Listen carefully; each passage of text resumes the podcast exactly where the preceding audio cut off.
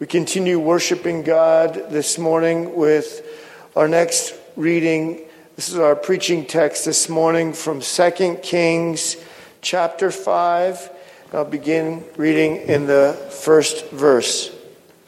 Naaman, commander of the army of the king of Syria, was a great man with his master in high favor, because by him the Lord had given victory to Syria.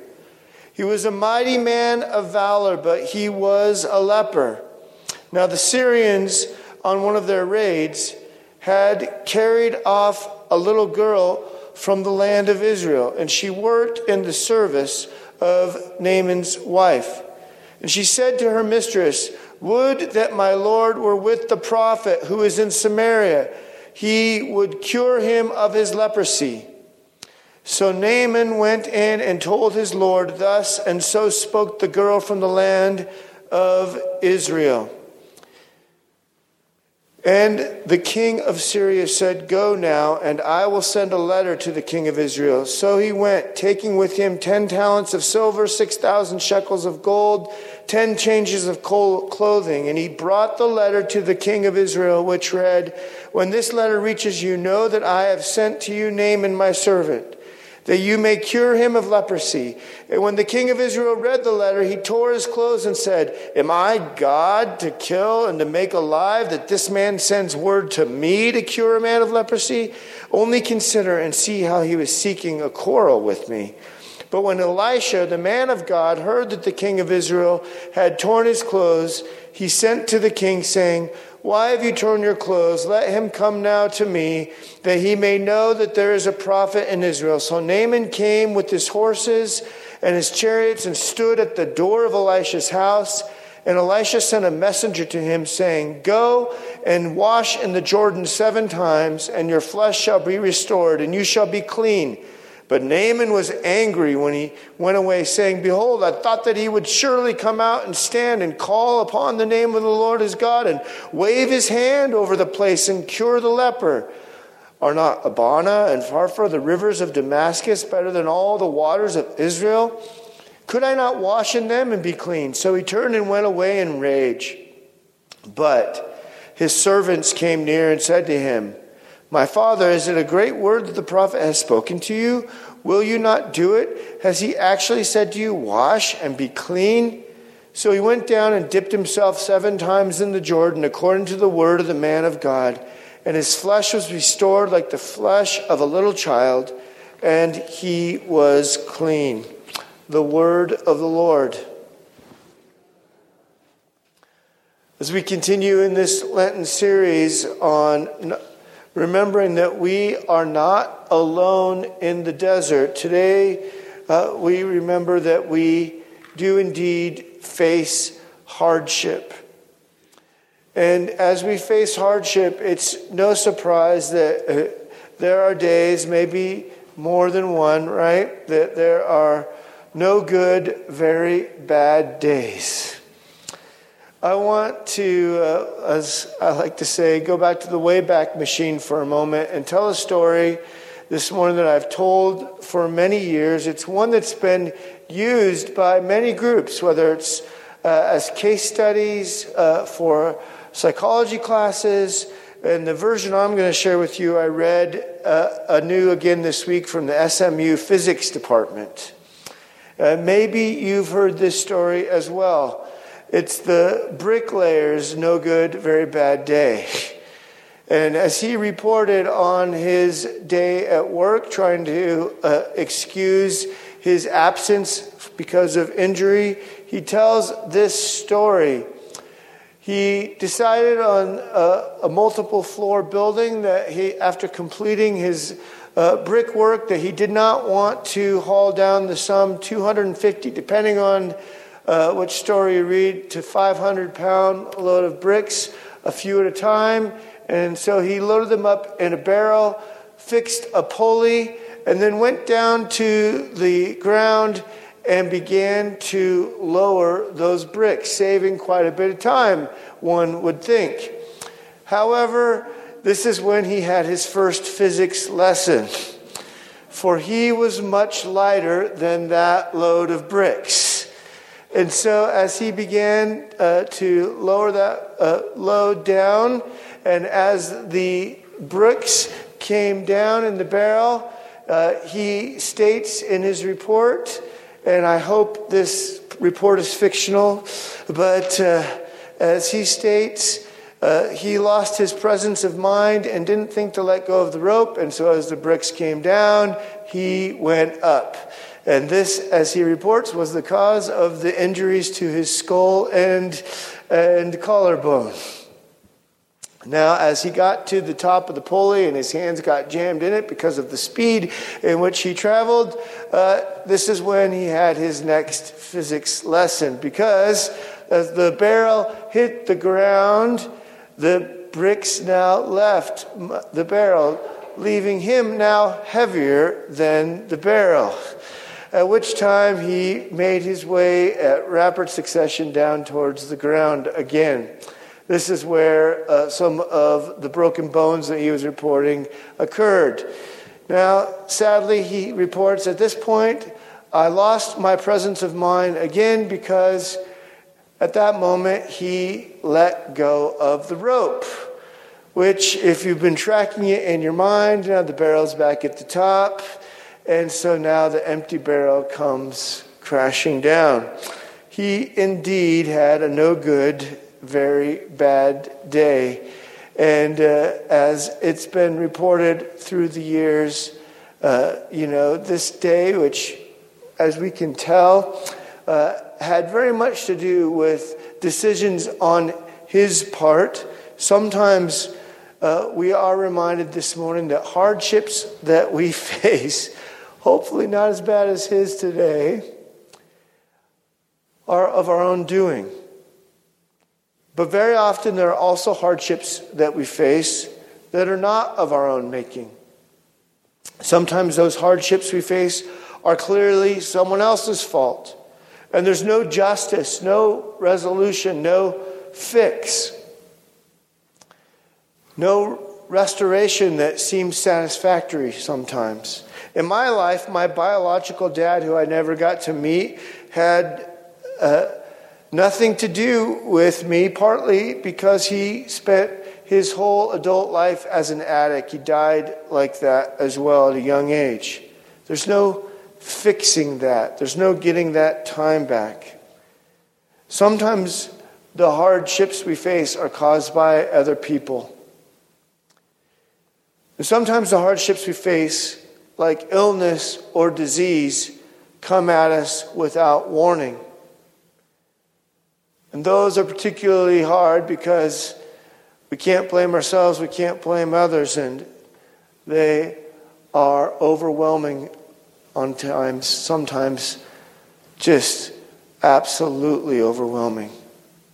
Sometimes we're quick to try and want to blame those, though, and even Jesus is quick to tell us in the New Testament that our sin doesn't cause those illnesses when those who would want to blame someone's circumstance on their sin or their parent's sin. Jesus wants us to remember uh, the indeed we need to know it's not our fault. So it's interesting though, however, on those occasions, he oftentimes did use those physical occasions to deal with deeper, more troubling issues, having healed a leper or healed a lame, he would then also forgive their sin. In today's reading from 2 Kings, we hear such occasion. One of those hardships where there's no one to blame. And we hear a prestigious man, a prestigious man, a, a general for his king, winning battles, even defeating Israel itself for Syria. And he is facing the hardship of a skin disease, leprosy. And what we discover as we come to this text, and we'll explore it together in three different ways this morning, is that he encounters and deals with this hardship in a way that he didn't expect either. God comes to him with grace. Now, I want to stop here for a moment and just be careful because Naaman's story, like we warned about last week, Naaman's story is not a three step plan about how to get uh, God to heal you of your infirmity. But it does take us and help us understand how to face the hardships that we face, be they hardships of our own making, hardships caused by others, or illness or disease or some other circumstance. And so, and what does Naaman teach us? What does God teach us here? He teaches us about his grace. Yes, grace is even found. Indeed, even the gospel is being reflected for us in this Old Testament story.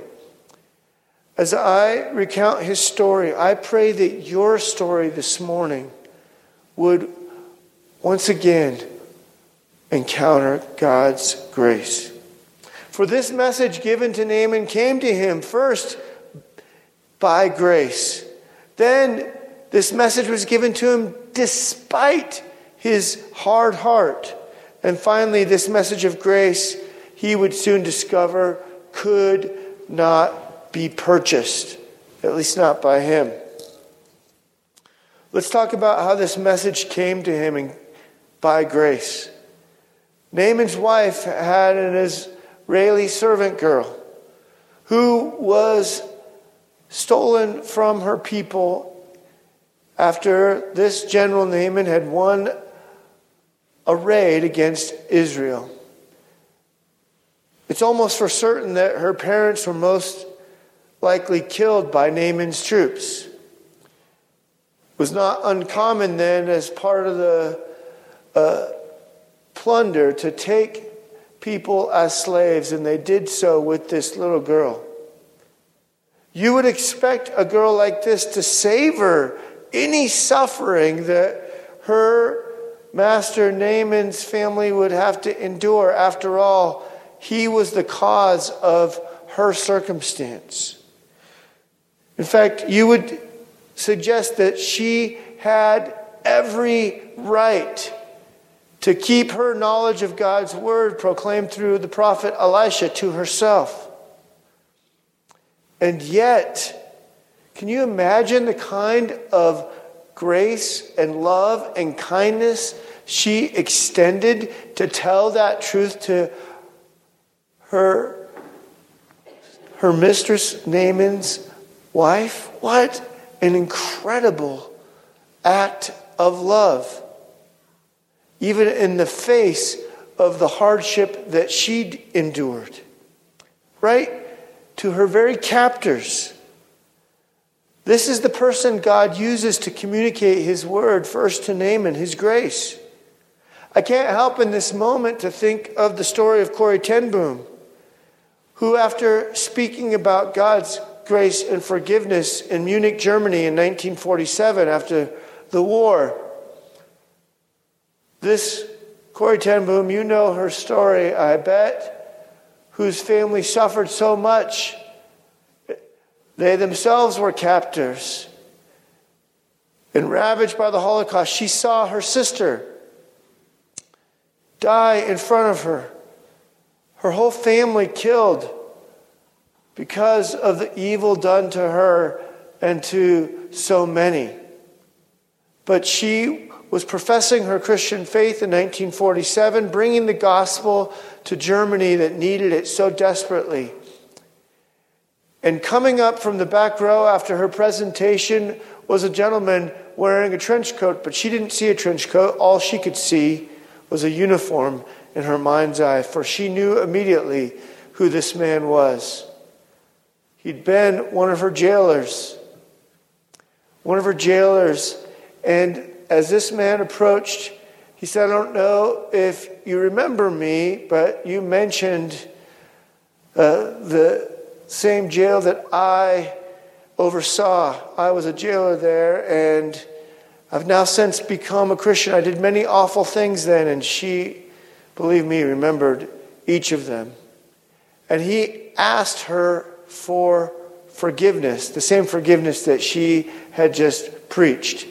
And she said it felt like hours, but it was probably only seconds when she considered whether or not to extend her hand of friendship as he had extended his, asking for forgiveness, and whether she would actually offer him grace.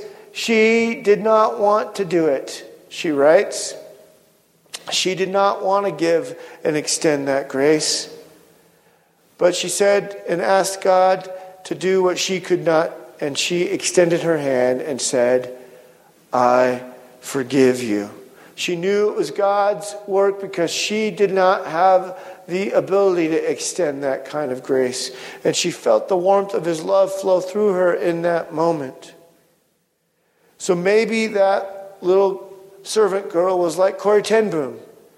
Maybe she was striving, as Corrie was, to be faithful to God's call to proclaim his word of grace and forgiveness. Maybe this little girl was trying to be faithful to God's word. Maybe she didn't want to, but even still, she was faithful. And this word of grace was brought to Naaman through the meek and mild. And amazingly, he heard it. He heard it. Despite later, as this message was relayed to him directly now through uh, Elisha and his servants, when he would turn now to a hard heart. Now remember, Naaman was a prestigious man. So prestigious, so important that his king, his king would want to send him with a letter to the king of Israel. And he sent him with this letter of introduction. And not only that, but his king added to the kitty, he added 750 pounds of silver, 150 pounds of gold. He wanted his best general to be healed. And Naaman, being prestigious as he was and understanding the world that he lived in, came with certain expectations. He expected that this letter from the king and the gifts that he brought would direct the king of Israel to direct his prophet to bring him the healing that he so deserves. The king, of course, in Israel knew that that's not how the God of the universe worked.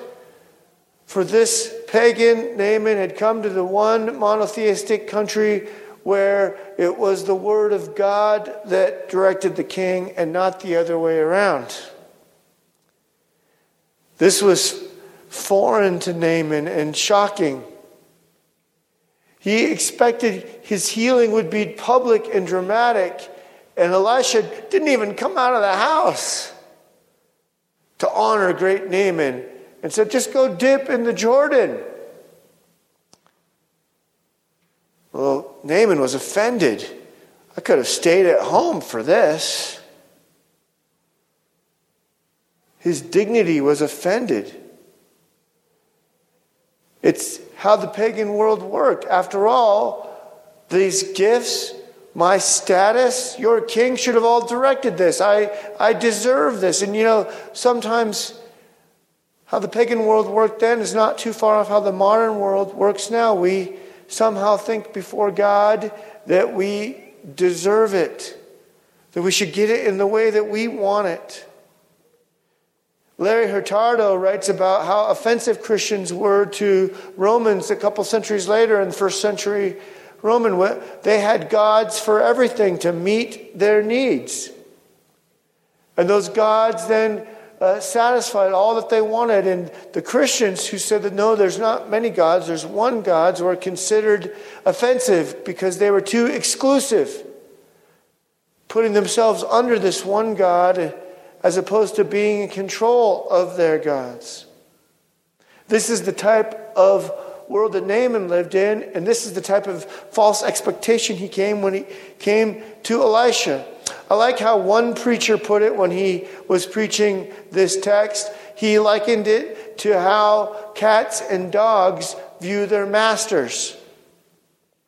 You know, the dog understands that they uh, need everything from their master from food to water to play to walking to petting. They just come uh, and then obediently sit and followed, right?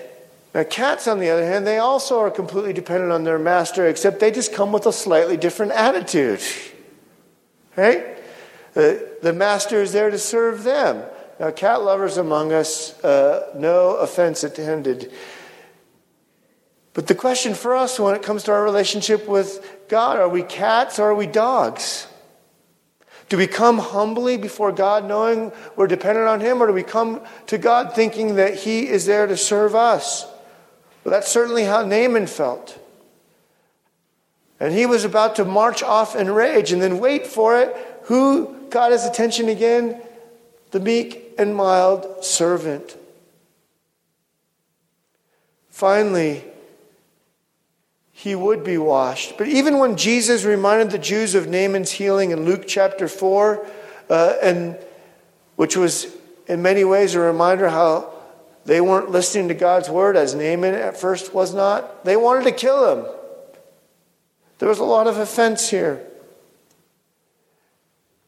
And yet, God would bring grace through these, these humble paths to Naaman.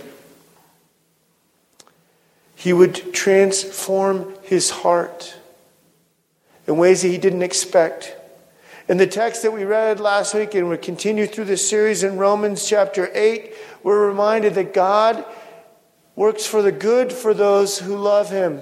It says that in all things God works for the good. It doesn't say, and we have to be clear here each week, that it doesn't say that God love that all things are good, that all hardships are good. God hates our hardships. I like how Joni Tada Eareckson, the leader of Joni uh, and Friends Ministries and paraplegic who understands hardship and understands suffering, she interprets this text like this. She said, God allows what he hates to accomplish what he loves.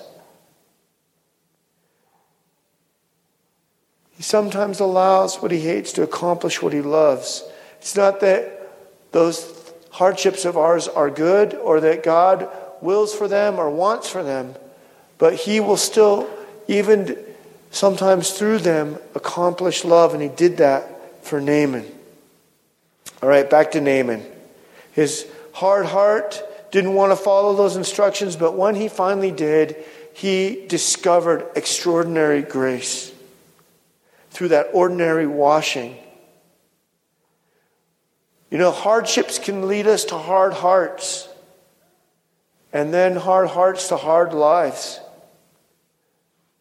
But God invites us to live more like that servant girl who is sharing grace in her captivity. Like Joni Tada Eareckson, in her brokenness, she now sees an opportunity to love. God accomplished in Naaman what no one else could. And Naaman's heart was changed. And he soon discovered that those riches he bought now, as he understood, could not buy, could not buy that healing, could not buy God's grace. The message of grace is that it cannot be purchased, not by us, only by what Christ did on the cross. Remember those 750 pounds of silver and 150 pounds of gold?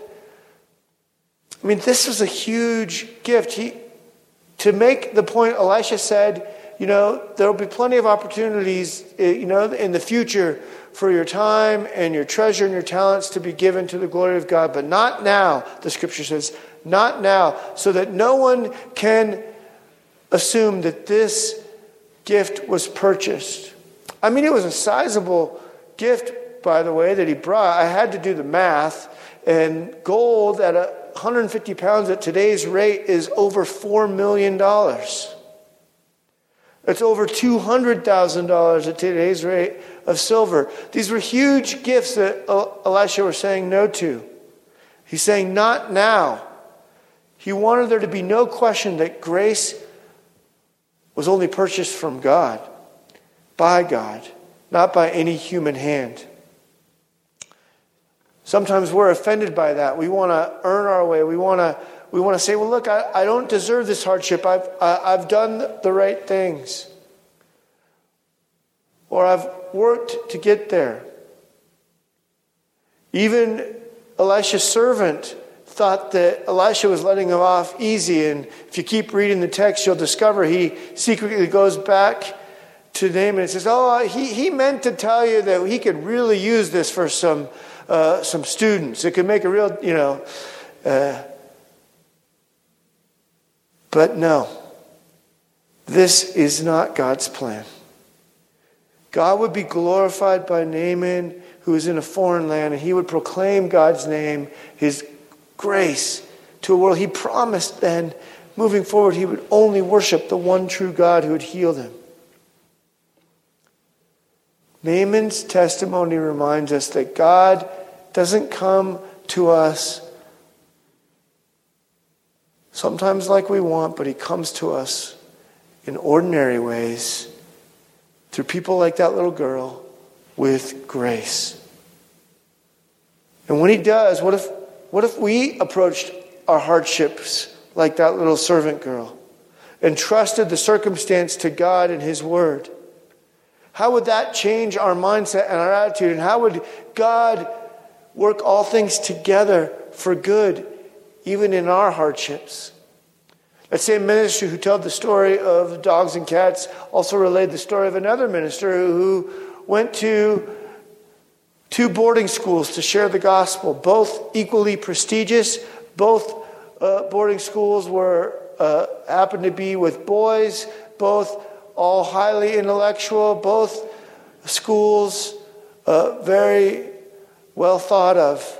The first school that he spoke at, uh, they were so well thought of that they thought that they knew more than the preacher, and so they tried to show that with questions of indifference and asking questions that uh, of little significance, but try to get you maybe to uh, trap the preacher in some intellectual fallacy. He did his best to answer and honored their questions, though. But the next school, unlike the first, although so similar in so many ways, their questions were still just as hard, just as challenging, but rich with meaning and deep and asking with discovery and hope and wondering how God and what God was doing. What was the difference between these two prestigious, intellectually high, well schooled student bodies? Well, that second student body, all of those boys had cerebral palsy. They understood that uh, life included hardship, and it brought them to a deeper level of meaning. And like that little girl, we can trust that God's grace is sufficient even in our hardship. Trust that even in hardship, God's grace can work for our good. That great man, he had a problem to which a little girl had a solution. The solution involved Naaman becoming like her, a little child. Will you have faith like a child? Even in the midst of your hardship? God hasn't fixed all of my hardships and hurts, but He has poured out His grace upon me, and I know He desires to do the same for you. And just like my sin and yours, we need to come humbly before God and let His grace redeem us of those deeper problems of our sin and drive the course of our lives to Him. The hardship can drive the course of our lives, or God's grace can. Will you humble yourself like Naaman, like the servant girl did, and receive what only Jesus can and do and pay for on the cross? Naaman wasn't alone in the desert, and neither are you. Soften your heart in the midst of the hardships that you face and we all face. Not to shortchange them a bit, they are hard. But right now, we can remember that God's grace is sufficient. Amen.